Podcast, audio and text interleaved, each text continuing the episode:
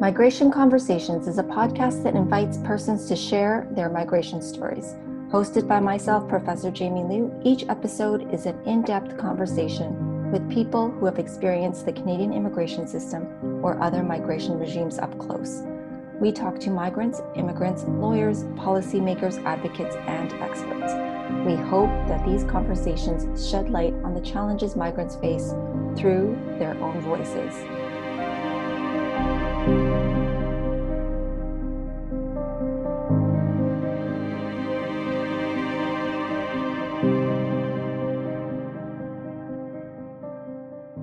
Today on Migration Conversations, I speak with three scholars about their book, Containing Diversity Canada and the Politics of Immigration in the 21st Century. Yasmeen Abu-Laban is the Canada Research Chair in the Politics of Citizenship and Human Rights and a professor of political science at the University of Alberta. Ethel Tungohan is the Canada Research Chair in Canadian Migration Policy, Impacts and Activism and an associate professor of politics at York University. Christina Gabriel is a professor of political science at Carleton University. Their book is not only an important teaching tool in all of our classrooms, but an important resource for those of us thinking about policy in the immigration and refugee um, realm. And I think important with regards to how we think about uh, citizenship, identity, and belonging in Canada. Welcome to all of you. I want to first congratulate you all for this tour de force. This book was ambitious, comprehensive, so clear and thought provoking. And I want to encourage to, I want to acknowledge, first of all, two things that I loved in this book. First, um, the built in syllabus at the end, teaching ideas, the additional materials that you incorporate. I really loved that kind of work that you incorporated to help people use the book, but also to generate uh, different ideas about where to get different sources. And secondly, how you spoke prominently about feminist scholarship on care, how care work is undertaken by migrants. I think that was really well done throughout the book, and I really appreciated that. For scholars looking at big scale collective research projects, ones that want to emulate approaches to care towards their work and in relation to the subjects that we are working with and studying.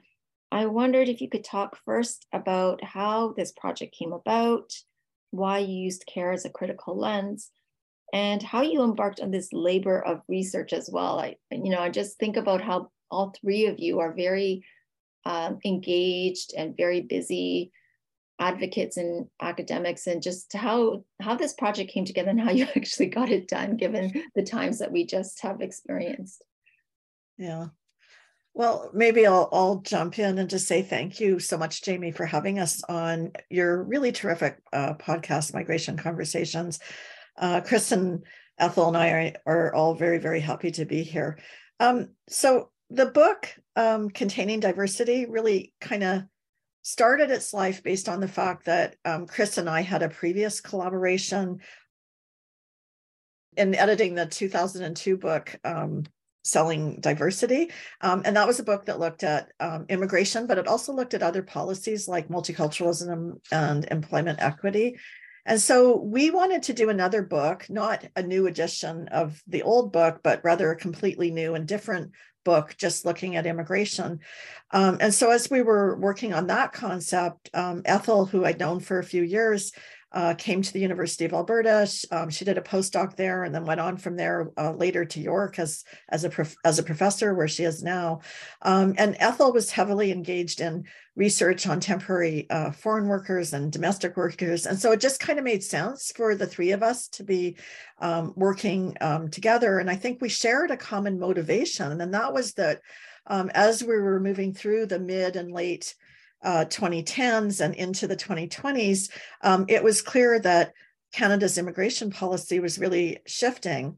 And so um, in the book, we situate Canada's immigration um, policy in relation to Canada's history as a settler colony. But the emphasis is really on tracing uh, the period from uh, 9 11 uh, or 2001 um, through to the pandemic in, in 2021 22.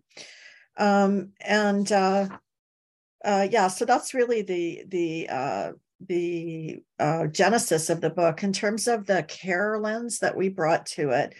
Um, it's a major um, way that we uh, felt um, would make sense for the book. It's immediately applicable in the fact that many folks who migrate are involved in what might be called caring labor in homes and in service and in care facilities.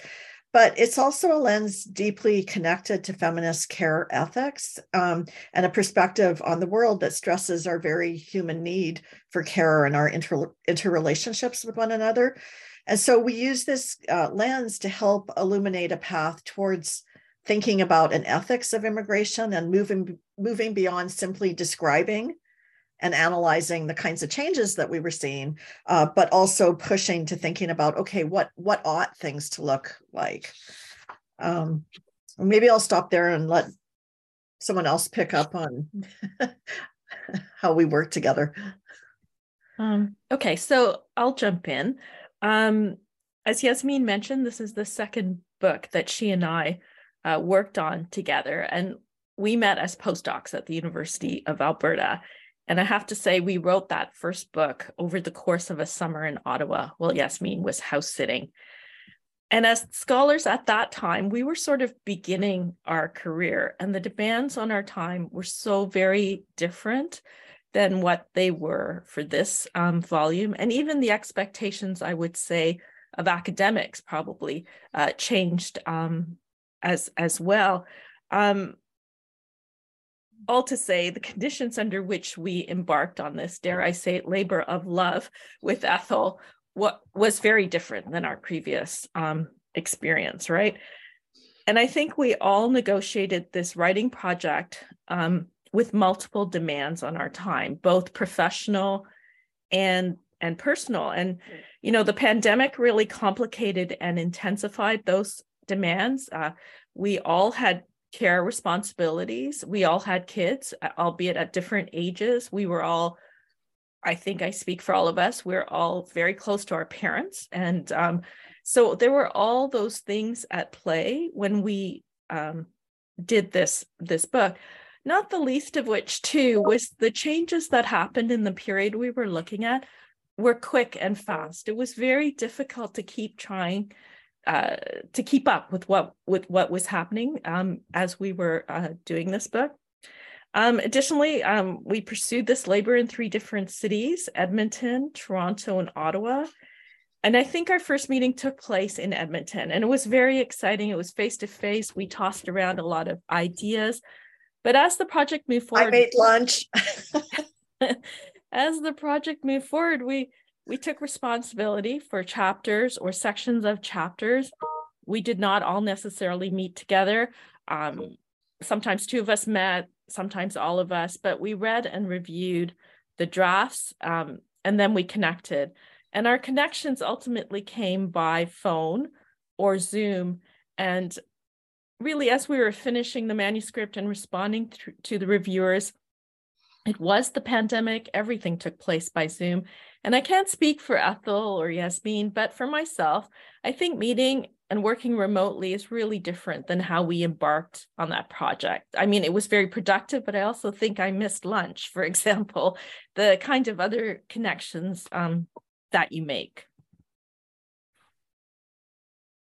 Ethel, did you have anything you wanted to add or?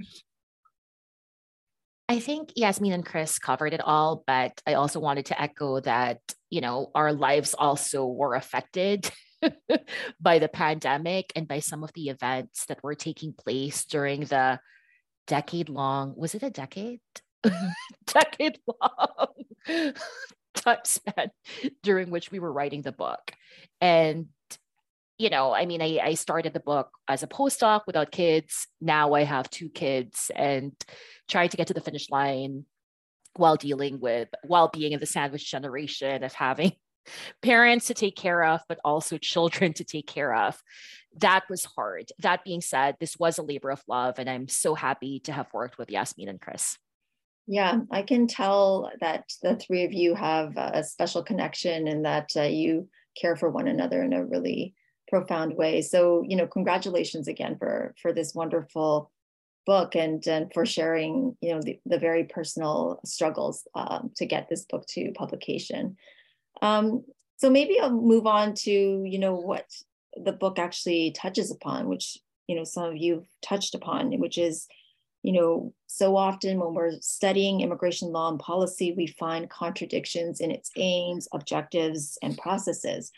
And I myself have taught these contradictions, but not so much in the terms that you present and um, and we'll be turning to it more frankly in, in the future. And specifically the first three chapters of the book speaks about these contradictory processes in terms of neoliberalism and criminalization and how they're implicated in reproducing narratives regarding desirable and undesirable immigrants.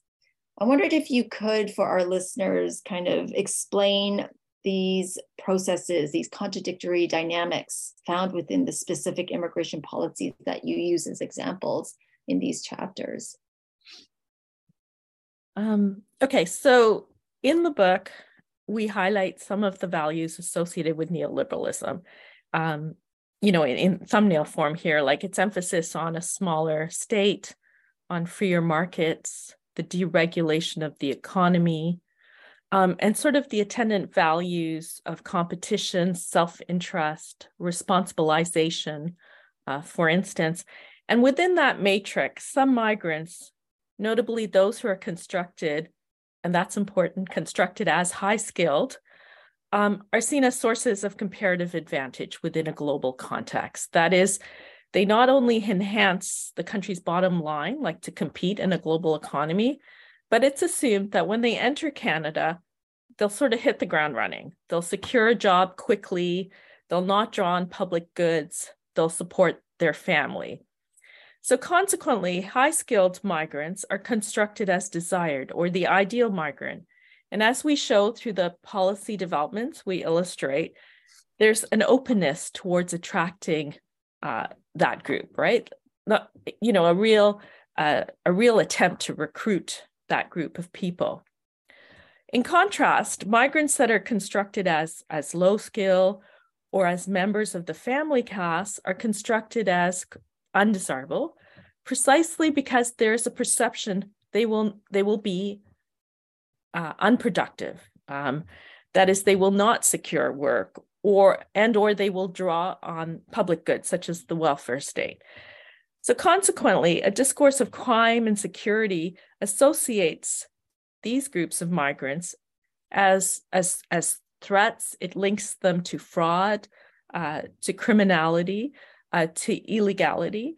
And when you have that type of construction in place or that type of narrative, policies tend towards closure, right? Because you've set up one group of of people as an ideal and the other other group uh, as, as a burden and you're not interested in recruiting uh, the latter. And that's kind of what we're we're tracing uh, through those first three those first three chapters those contradictory impulses that see both an open and a closure of borders but to different selectively to different groups of people and I'll just add something to that. I think this is why I love the title of her book so much, uh, Containing Diversity.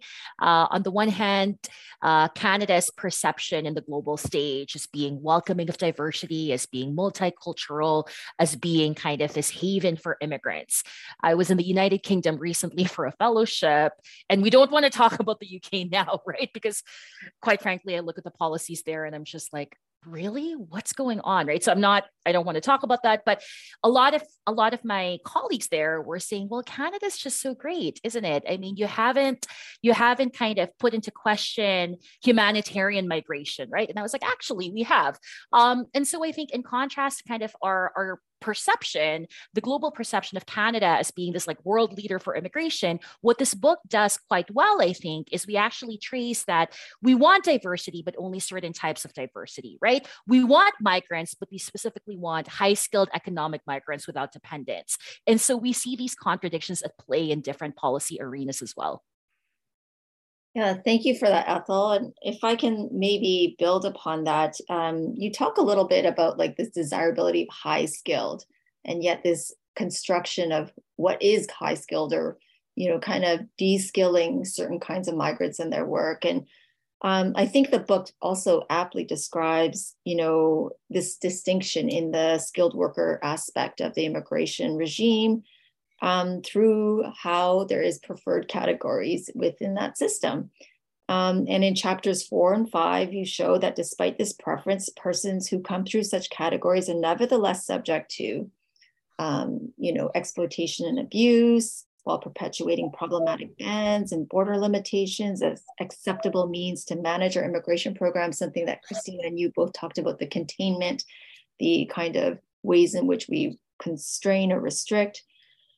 Um, and, you know, um, the book notes that the Trudeau government early and um, throughout has also carried on these, these problematic uses of the precarious or temporary programming of, of the immigration system. And in fact, early in the Trudeau government's uh, mandate, they purported to study through a parliamentary standing committee the use of temporary programs. Um, but yet we've seen very little movement with regards to using or reducing or eliminating the use of temporary work programs, despite all the information we have out there about how it creates exploitation, abuse, and how it doesn't actually lend to um, very conducive ways to, um, um, you know, feeding a market full of, of labor and addressing labor needs. So Ethel, I wondered if you could expand on that.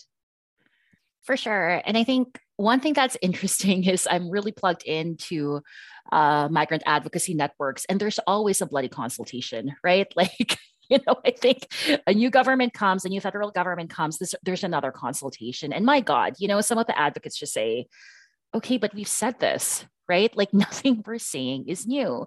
And I think there's a few reasons for why uh, we still keep running into, into the same problems, right? Like why are temporary labor migrants still, still facing a lot of, you know, curtailments of their rights? And I think first, I would argue that an, a big disadvantage for temporary labor migrants is that they're not Canadian citizens, right? They cannot vote, they can't run for public office. And, you know, against that they also we also then have like agribusiness employer lobby groups all of whom are Canadian citizens, right? So when you look at it in terms of kind of scales of influence, citizens, i.e., those who are part of these lobby groups, already exert more influence than temporary labor migrants who, by virtue of not being able to vote, tend to not get listened to, right?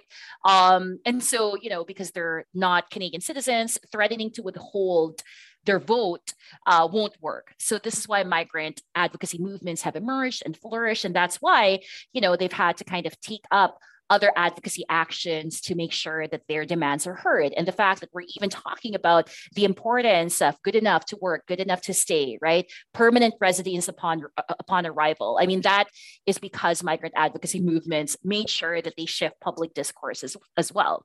So that's one thing, right? Like citizens uh, tend to be concentrated in employers lobby group and agribusiness, and temporary labor migrants are not. So there's already a power imbalance there.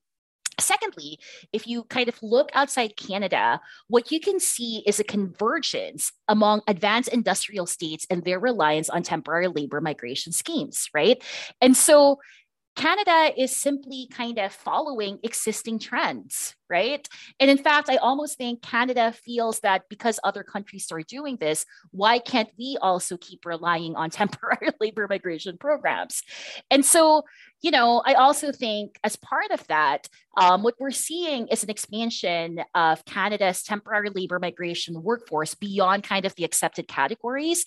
And I know, Jamie, that you've kind of you know, based on your tweets, I've seen you tweet about this too. Like, for example, international students have also become part of Canada's migrant labor workforce, right? I.e., students don't necessarily just come here to study. A lot of them come here in order to be able to support their, their families and perhaps even apply for permanent residency. So people are here to, to, to get permanent residency, not necessarily to study. And because of that, you see that a lot of you see a lot of stories of international students becoming exploited in similar ways to migrant workers, right? So I think what we're seeing is that, you know, these are larger global trends. Canada is part of this larger global trend to, to institute two-step migration, to, to increasingly use temporary labor migration programs. But like to counter that, you also see a growth and a flourishing of migrant movements that are really trying to question uh, our, our our you know our use of two-step immigration and our use of temporary labor migration programs. And i do think you know kind of to to like wrap up my response in a more hopeful note i do see that a lot more folks are more kind of politically active and are seeing what's going on and are becoming uh, you know a part of these migrant solidarity movements. I see justicia for migrant workers for example. Um, i've gone to their events and i've seen a lot more interest and a lot more activists who are kind of you know waving the banner of like you know stronger support for the rights of migrant farm workers, right? Gabriel Allahdua recently published a book, Harvesting Freedom, talking about how his experiences under the Seasonal Agricultural Workers Program actually can be traced to kind of histories of slavery and colonialism. And I've seen a lot of people, uh, not just people who are interested in migration, talking about that as well. So I see these kind of competing trends as, as being part of kind of our political realities, but I am really hopeful that we have more people who are part of these advocacy movements as well. Yeah, thanks for mentioning that, Ethel. I think one of the most interesting things that I think um, I experienced during the pandemic was just watching how people um, shifted their discussions about essential work and essential workers um, and including migrants, which was, never done before. And I think, you know, the, hope that I think uh, I, I, you know, agree with you that hopefully that this kind of conversation continues, that nothing gets lost since we're somewhat um, unclear whether we're out of the pandemic or not. But you know, as we're as we're moving towards, um, you know, thinking about times when we can move past um, shutdowns and things like that, how we can still incorporate our discussions about work and labor, including the perspectives of migrant workers. I completely agree with you on that. Um, like moving along through the book, um, you mentioned, you know, Ethel, this two-step migration process, but I think it's true there's, you know, two step in terms of getting status, but two steps in terms of also the ability to bring your families over too, right? And in chapter six, I personally loved how you infused care work in your analysis of restrictions on family immigration policies. And I wondered if you, Christina, could talk about how, despite the recognition that immigrants are needed for increasing demand of care work in general in Canada, that this policy rationale does not seem to resonate when it comes to family reunification. Um, if you could elaborate on that. Mm-hmm.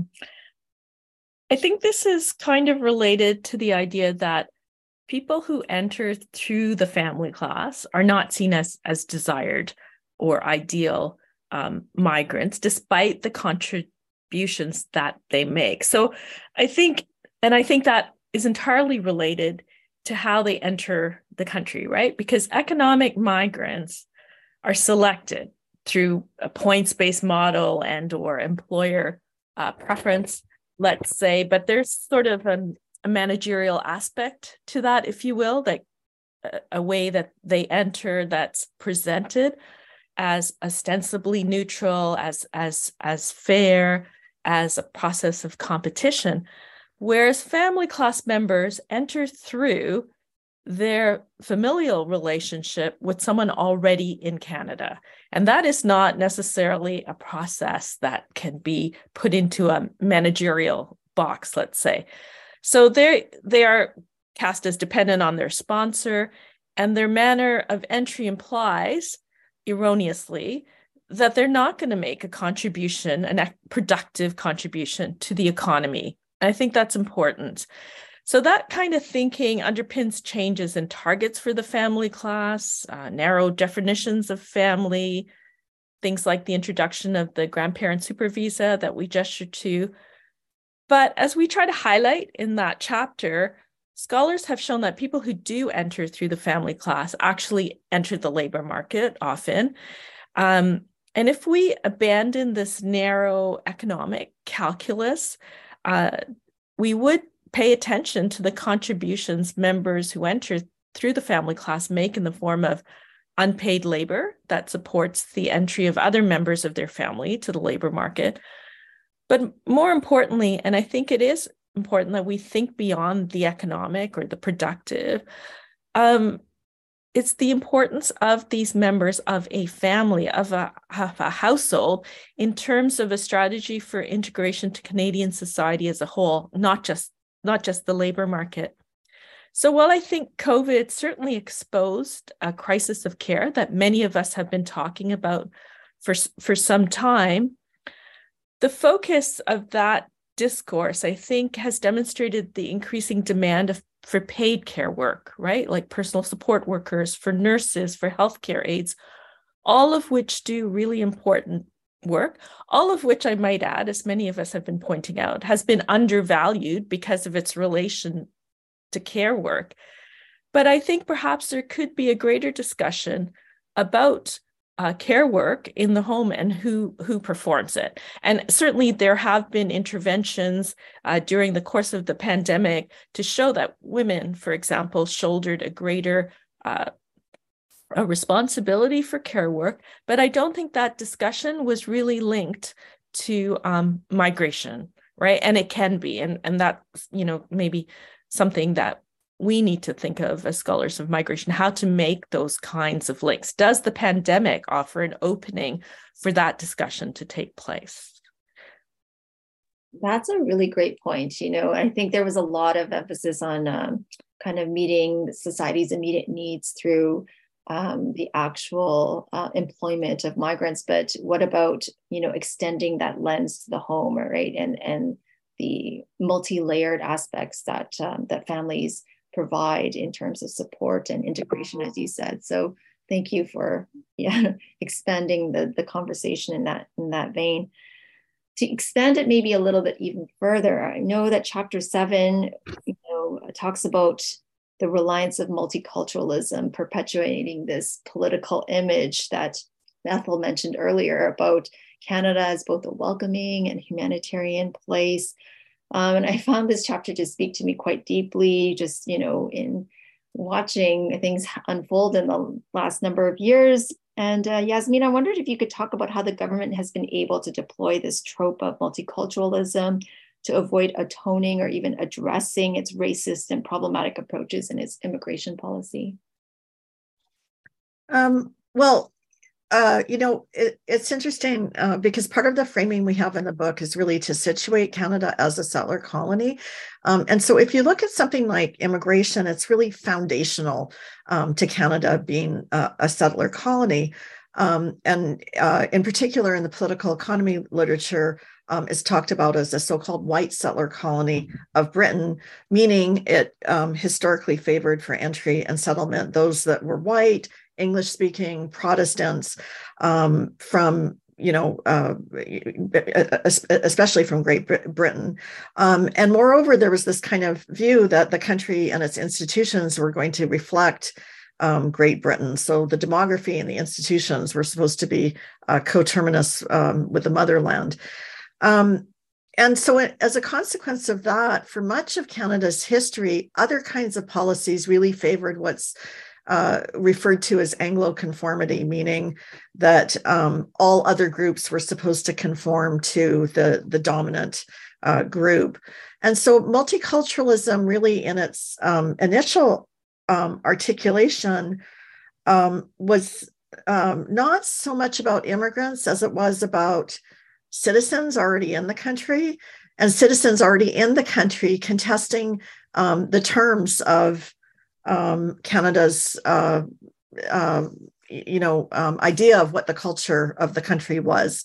Um, and so um, you, you, know listeners will probably remember that there was the famous um, uh, royal commission on bilingualism and biculturalism. And so um, a lot of uh, ukrainian canadians for example said why are you saying the country is bicultural? We have made uh, contributions to this country. And these were second and third generation ukrainians and others and so in 71, you had uh, Justin Trudeau's father, Pierre Elliott Trudeau, um, uh, announcing a, a policy of, of, multiculturalism. And um, that policy is now 50 years old. It hasn't always operated the same way.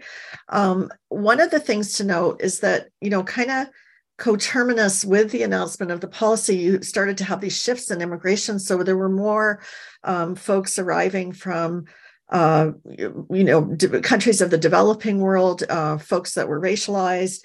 Um, and so, because of the entry of newcomers like that, there's a lot of demand to deal with racism, right? And so the policy kind of shifted in the 1980s to talk more about racism. But a real problem has been that anti-racism has really made this jack in the box kind of appearance and disappearance um, over the years depending on which government is in power. Um, and so one of the things we do in the book is really trace how um, under the Harper conservatives, efforts at combating racism really um, disappeared. I mean, it was as if racism was not a problem in Canada. Um, it, they did talk about racism in other countries, particularly developing countries, but but somehow in Canada there wasn't any any problem. Um, and instead, the multiculturalism policy began to focus more on um, redress.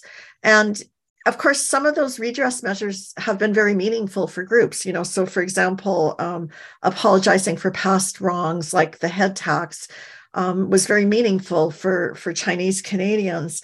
Um, but in the process of doing that work, I think under the uh, Harper Conservatives and what we trace in the chapters uh, dealing with this in the book is that um, you know exclusions and racism in the present were sort of ignored, right? And so um, both citizenship um, and immigration, as we trace in the book, also became uh, more exclusionary um, in the Harper uh, period. Um, you know, for example, having um, new criteria for testing on, on citizenship that made it more difficult for newcomers to actually um, get uh, citizenship, and also shifts in the, the rules for, for entry. and so, yes, multiculturalism can make it seem, on the one hand, like Canada is a welcoming place. And at the same time, as we saw, especially um, during that period of governance of the Harper years, it can be a kind of fig leaf over really problematic immigration policies. Um, multiculturalism can also be used to kind of solidify uh, a settler identity so that, you know, everyone who immigrates to Canada, um, whether um, you know recently or um, in terms of their their family um, uh, of origin can sort of happily be Canadian and and forget about whose land they are on and, and indigenous people. So these are, you know, some problematic aspects of how multiculturalism might be mobilized. Um, one of the things we um, do trace in the book is that under the Trudeau Liberals, there's been um, more emphasis um, than there was than there was, and certainly during the Harper years, on anti-racism. And we also see possibilities for how uh, social movements on the ground may engage in uh, kind of revamping multiculturalism and giving it more more teeth through a kind of solidarity, uh, solidarity with different kinds of groups, including Indigenous peoples, um, and perhaps even engaging in forms of uh, what Audra Simpson has called co-resistance to oppressive structures. And so these are things that we uh, discuss in the book.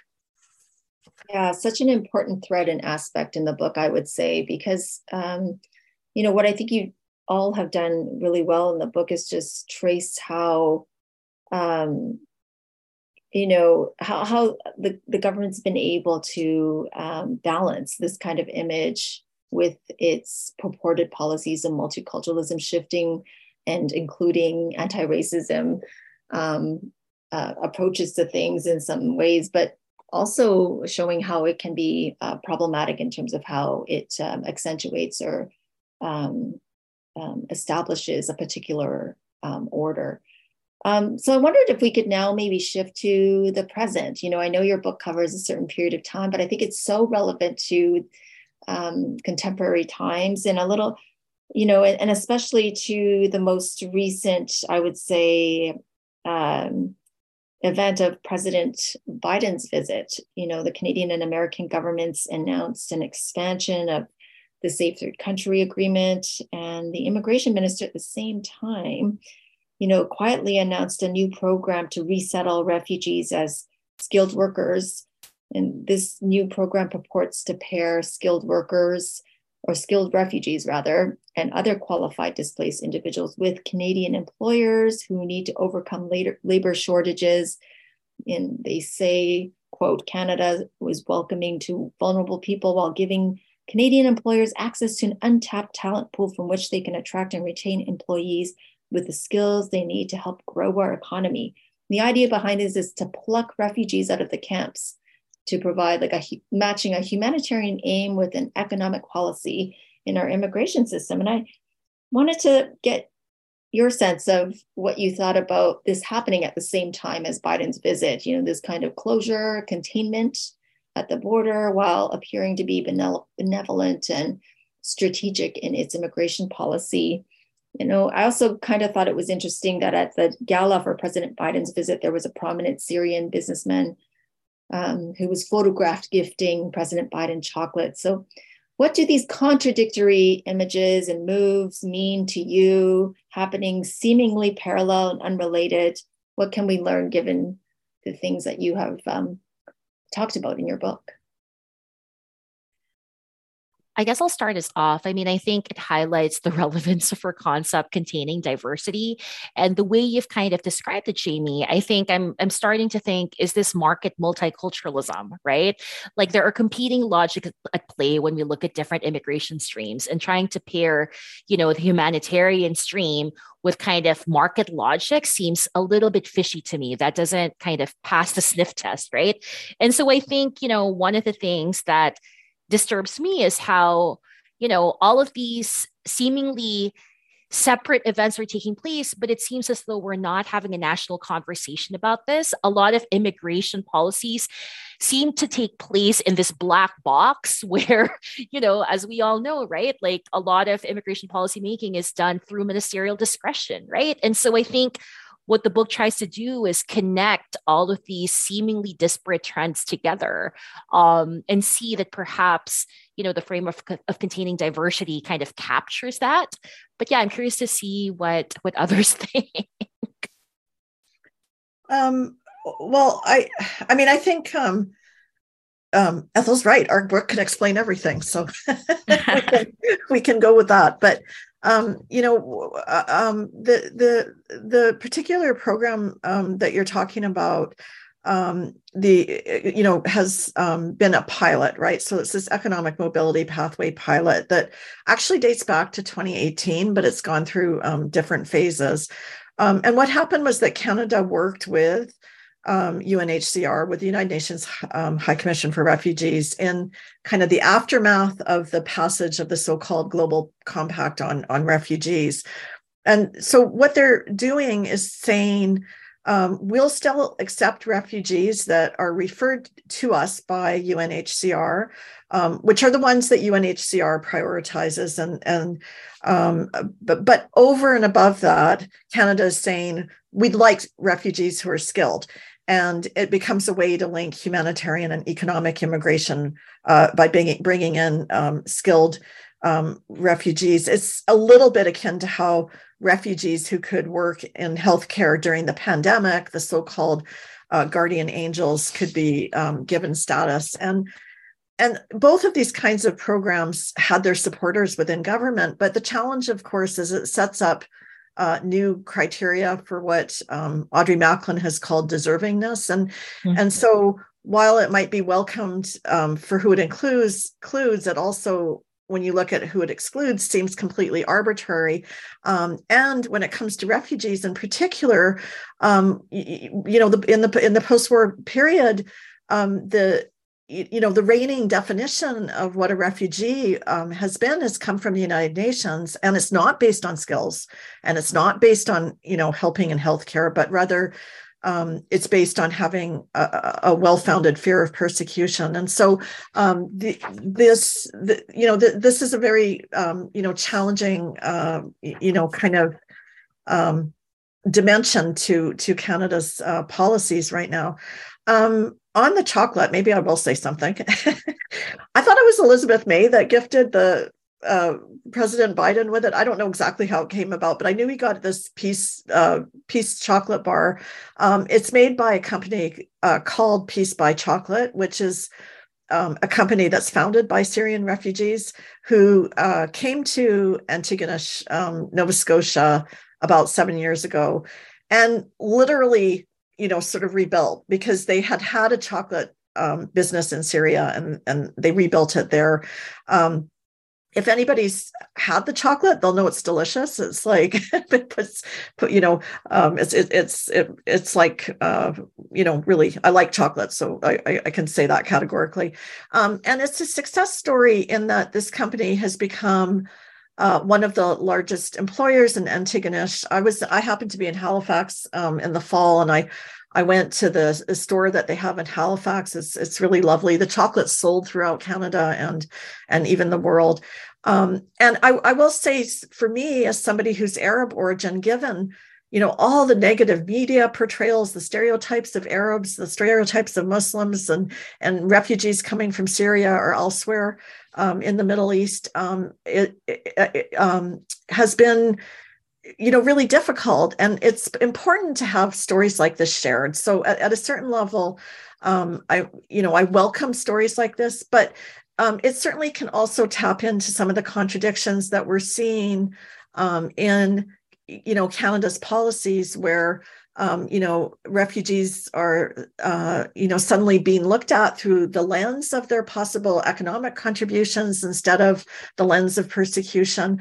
Um, and that at the same moment, and I think that's what you're really pointing to, Jamie, that you can have, um, you know, the president of the United States um, alongside the prime minister of Canada um, extolling this Canadian success story of one group of refugees that came here, which is an amazing, you know, story, but then making it more difficult for refugees to claim status at the border by extending the safe third country agreement across the uh, you know, across the Canada-U.S. Uh, um, border instead of just at official points of entry. Um, when there's been so much debate about the Safe Third Country Agreement, and when in fact there's uh, a Supreme Court case that I think you've, you know, been involved with um, in your work as a lawyer, um, uh, you, you, know, that is still un- unfolding. So, um, you know, so these really are uh, great moments of, of, of contradiction. And I think we do need a wider um, conversation um, about these current moves around the, the US Canada border um, and the problems that they pose for Canada living up to its international humanitarian obligations. Mm-hmm. Yeah, thank you for your, your nuanced and very um, thoughtful, you know, um, discussion about how the book weaves into these these current conversations, you know, and and things that you know are hard to reconcile, you know, as as um, you know the public maybe watching them unfold or receiving the news in very, um, you know, scattered ways. Um, I guess I wanted to ask, you know, a final question about the fact that you know, this book has a wide range of people that potentially could read it. You know, students, faculty, academics, researchers, but also policymakers, you know. And I wondered, you know, if there was, you know, we've talked a lot about the different ways in which, you know, there are um, improvements to be made or um, different problems with some of the programming and the ways in which the immigration system and it, the regime is structured. Um, but I wondered if you all had, you know, if you had an opportunity to talk to a policymaker, what is like one or two things that you would want them to take home from this book, and one or two things that you would like to see implemented, or for the questions for them to think about as they um, think about, because as you mentioned, you know, it is a regime that's constantly changing, constantly experimenting with pilot programs, and um, you know, inventing new ways to um, receive or constrain abilities to um, come to Canada. So I don't know if any of you had thoughts on what you would say um, in an elevator pitch, so to speak. Well, I, I, mean, I think a big one, um, because we're looking a lot at um, neoliberalism, but also the kind of evolution of Canada's uh, policy and its stress on um, getting people that are skilled. I mean, a big one is to have. I, I think that we need to ditch the language of skills, basically, um, and that um, this is a very invidious way to talk about um, people's contributions, um, the many ways that different people can have contributions. I think that we all, uh, as we talked about earlier, have seen a glimpse of that from the pandemic um, when you know certain kinds of work that never got called essential work before you know became essential and you see how um, important that is um, to uh, you know to our interconnectedness and our interrelationships um, and functioning. So um, I, I would like to see a jettisoning of that language. Yeah thank you for that yasmeen uh, christina or ethel maybe just to pick up on on Yasmeen's point um, a little bit, I think the federal government has in place through WAGE, women and gender equality, and through the Immigration Act, a commitment to uh, conduct uh, an analysis of intersectionality uh, or um, what is the government calling it now, GBA plus or um, but at any rate, it would be useful if they actually undertook that in a much more systematic way than we have seen. So, for example, if we look at the uh, the the uh, uh, initiative we're just talking about to uh, recruit refugees on the basis of skill, for example, that will have a differential uh, effect for different groups of, of of people. It introduces another form of stratification into a category that should not uh, be stratified. So, in a sense, a lot of what we talk about in the book pays attention to intersectionality. It demonstrates the extent to which the categories may be dominated by racialized groups, by, by women, by men, um, along with other kinds of uh, social relations. And I think that's something that's not picked up enough because it is it is obscured through skills talk, through this uh, point that Yasmeen is is is getting at. Um, you know, we all valorize. Uh, or there is a tendency to valorize skilled migrants. But in fact, when you probe that a little bit more carefully, there is a whole set of stratifications uh, within that that we really do need to look at much more carefully. And maybe that is something that, you know, if you were doing an elevator pitch to a policymaker, that in doing an evaluative analysis, that they could take that in on board much more carefully. And in doing so as the first step to generate a new type of uh, rationale to inform future policy changes that are not the ad hoc back of a napkin um, sort of pilot project that then becomes institutionalized with, without much uh, debate or even consultation, consultation sorry, by, by the groups that are involved or affected uh, by the pilot, let's say. Yeah, thank you for that. You know, so much of what occurs as a, Ethel mentioned earlier is in a black box. So it would be interesting to suggest a point blank and say, you know, an intersectional analysis um, and, and a very deliberate one might lead to different ideas or results in the evaluation process. Ethel? Yeah, I mean, I would agree with that. And I, I think, you know, the way Chris describes it, black box, pol- I mean, napkin, you know, writing policies on the back of a napkin, it does seem like that, doesn't it?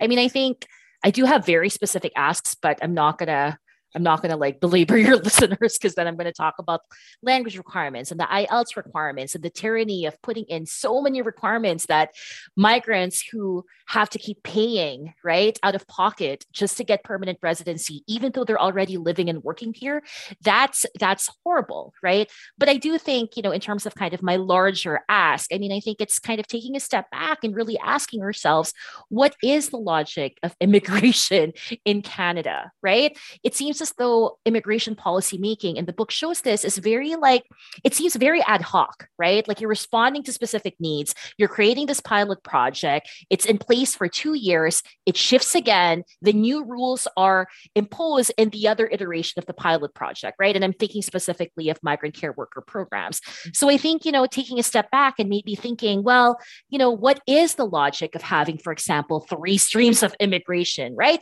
Humanitarian, family, economic do we still need that? Do you know what I mean? And I'm not prescribing anything either way, but I'm just saying we need to have a conversation about this rather than kind of, you know, falling into this trap of thinking well it's always existed existed. Thus it's that's always supposed to be what we have to follow right? So i think the book lends itself to kind of and this is why i love the last chapter right? Like it, which talks about kind of the ethics of immigration. It kind of forces us to think really what is it that immigration policies serve and mm-hmm. what is it that we want to envision um, in canada as a country right?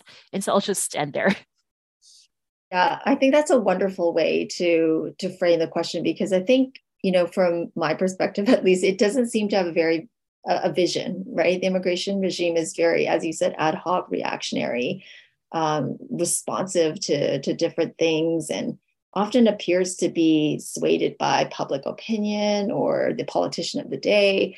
So i think it is um, a, a good ask to take a step back and say what's the global you know approach to the whole system and what are we trying to accomplish here? And i think that's a great way to end this conversation as well. I want to say thank you to all three of you. I've really admired your work for many many years. And it was just a perfect excuse for me to meet some of you for the first time and to reacquaint my acquaintance with you for some of you that i've met already. And i'm just um, elated to be sharing with what likely is a very legal uh, audience but also maybe some policymakers who will hopefully think about some of the challenges you pose to them. So thank you so much for spending time with me today in your very busy schedules. Thank you, Jamie. Great. Thanks. Yeah, thanks, Jamie. We really had a good time.